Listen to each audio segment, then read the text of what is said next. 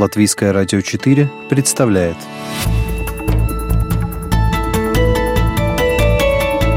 Человек и его поступки. События и его значения. В программе «Мир в профиль»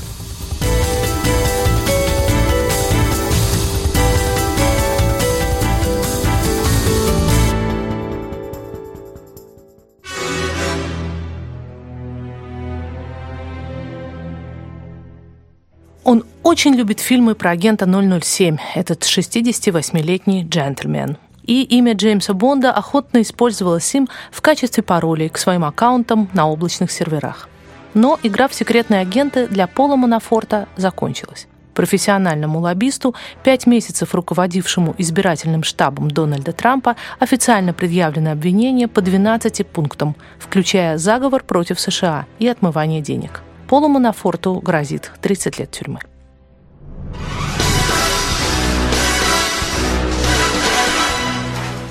У микрофона Анна Строй, журналист Латвийского радио 4. Вы слушаете еженедельную программу «Мир в профиль». Есть такая работа «лоббист». В Латвии, правда, правового регулирования лоббирования нет до сих пор – в других странах, в том числе в США, человек или частная компания, действующая в интересах своего клиента, на ниве принятия государственных решений должны подчиняться определенным законам. Деятельность лоббистов должна быть прозрачной и в отношении людей, с которыми они встречаются, и в отношении аргументации, которую используют, и, разумеется, финансов, которые проходят через их руки. Иначе это не лоббирование, а коррупция. Пол Манафорт обладает незаурядной хваткой. Иначе как объяснить, что всего через два года после окончания докторантуры Джорджтаунского университета в 1976 году он стал членом избирательной кампании Джеральда Форда, получив руководство восемью региональными штабами. Форд выборы выиграл. Отличное начало. Потом были кампании Рональда Рейгана, Джорджа Буша-старшего и чуть менее успешные Боба Доула или сенатора Джона Маккейна.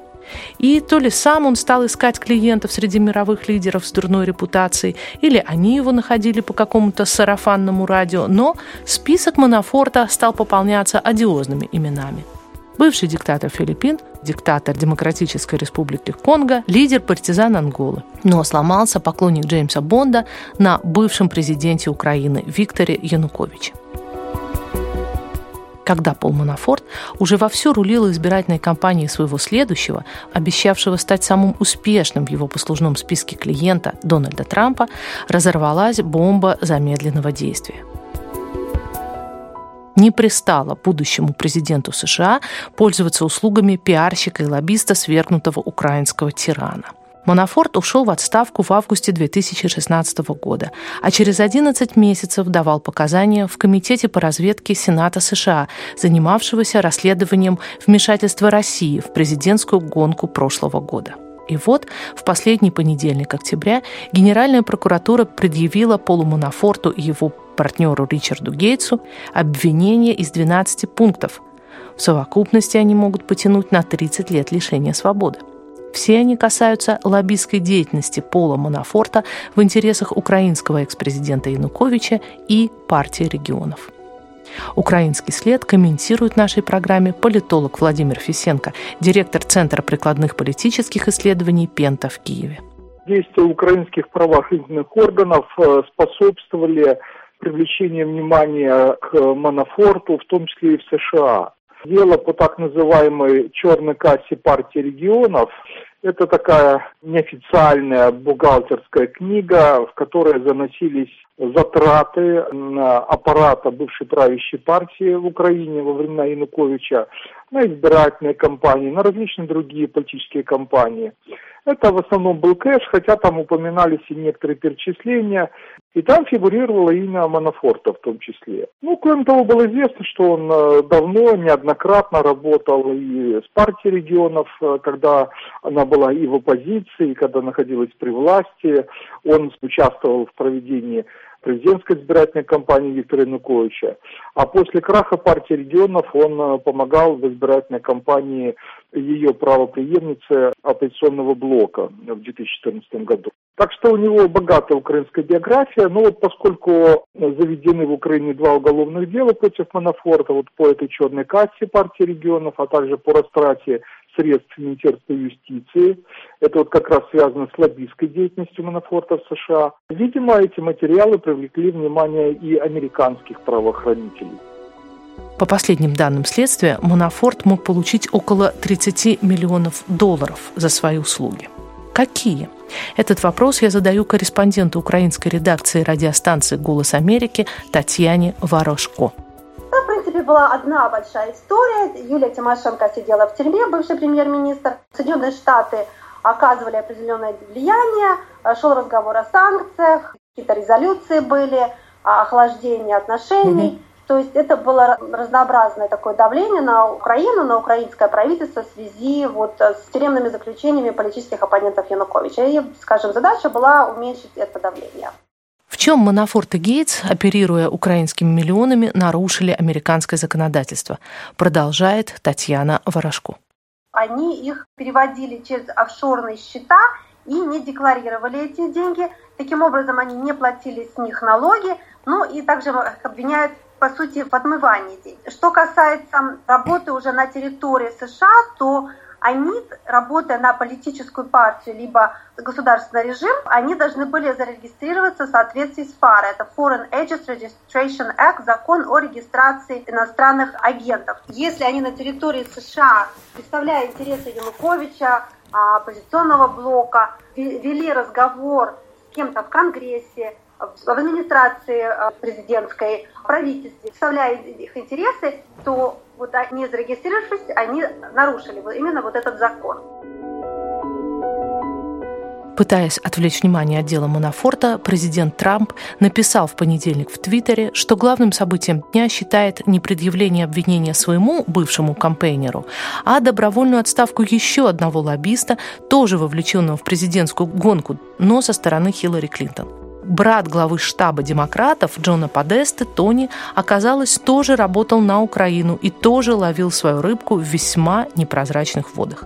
В рамках дела Манафорта спецпрокурор США Роберт Мюллер III наткнулся на интересные факты в отношении группы компаний братьев Подеста, которые, вероятно, тоже нарушали федеральный закон все это достаточно активно а, обсуждается на американских телеканалах, и юристы, эксперты предполагают, что это даже немножко по-другому, что это может быть, скажем, способом давления на самого Манафорта. Возможно, это не все обвинения, которые будут ему предъявлены, возможно, это какая-то часть обвинений, которые заставят его говорить, и вот таким образом могут, например, определить обвинения, ну, к примеру, Джареду Кушнеру. То есть это такой метод.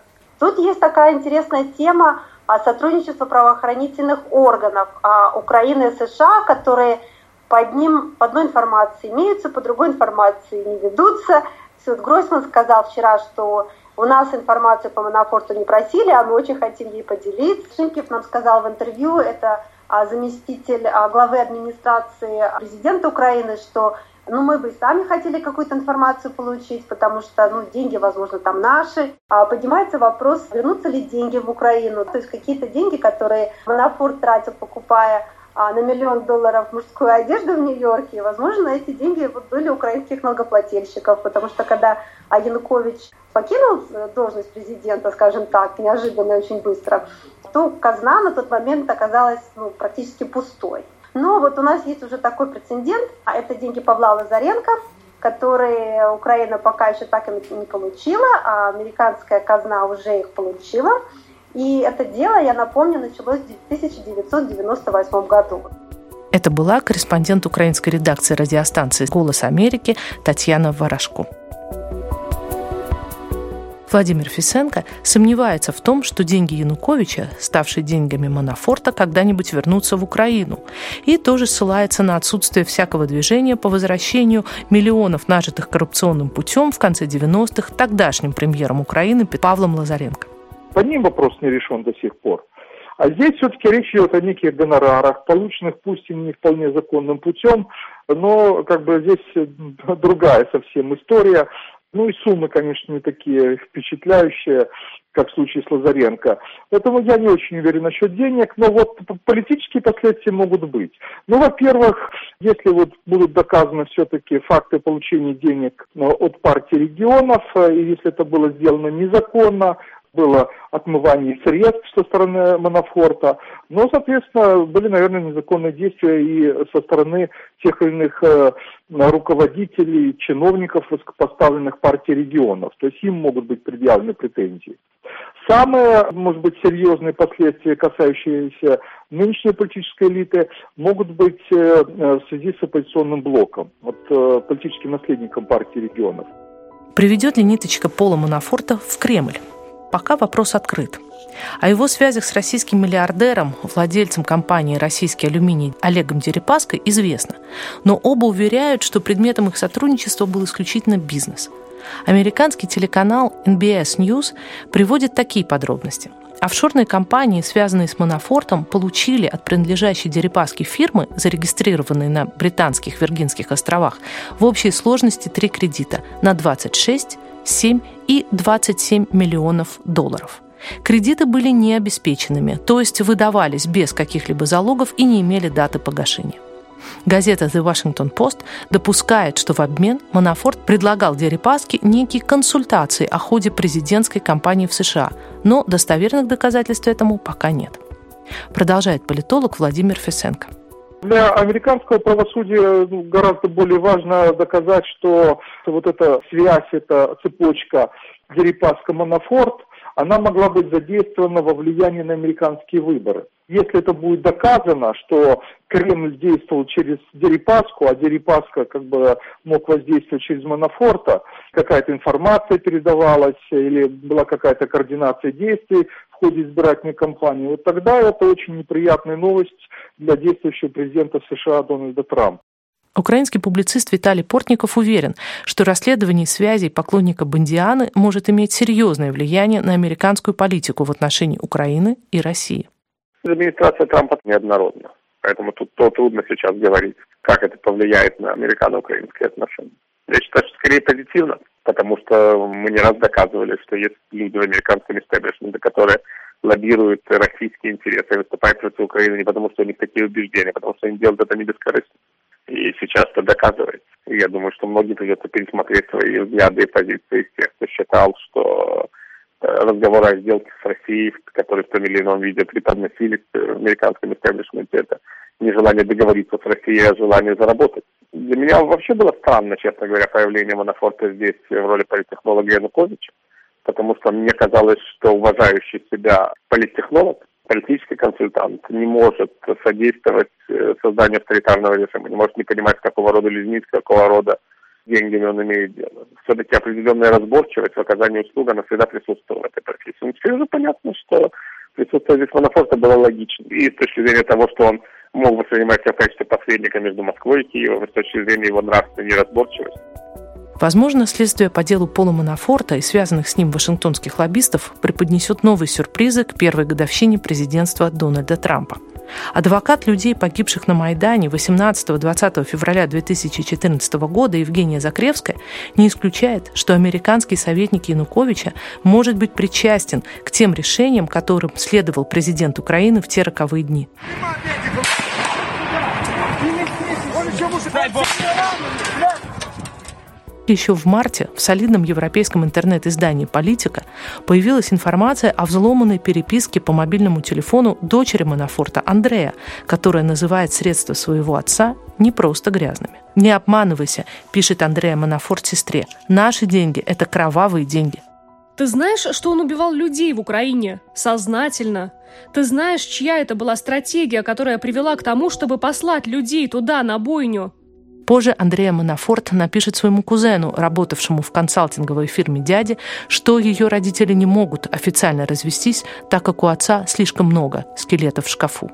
Он долбанный тиран, а мы будем продолжать выходить в свет и есть омаров. Ничего не изменится. Политика приводит еще один из 280 тысяч месседжей дочери Манафорта о взаимоотношениях, которые связывают ее отца и тогда еще не президента Трампа – это самая опасная дружба в Америке. Это идеальная пара голодных до власти эгоманьяков. запрос украинского адвоката Евгении Закревской в американскую прокуратуру, который мог бы пролить свет и на эту сторону многогранной деятельности Пола Манафорта, пока остается без ответа. Известно только то, что он подтвердил факт хакерской атаки на мобильный телефон своей старшей дочери. Программу подготовила и провела Анна Строй, оператор компьютерного монтажа Рейнис Будзе.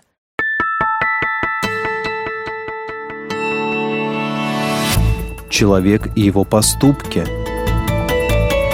События и его значения. В программе «Мир в профиль».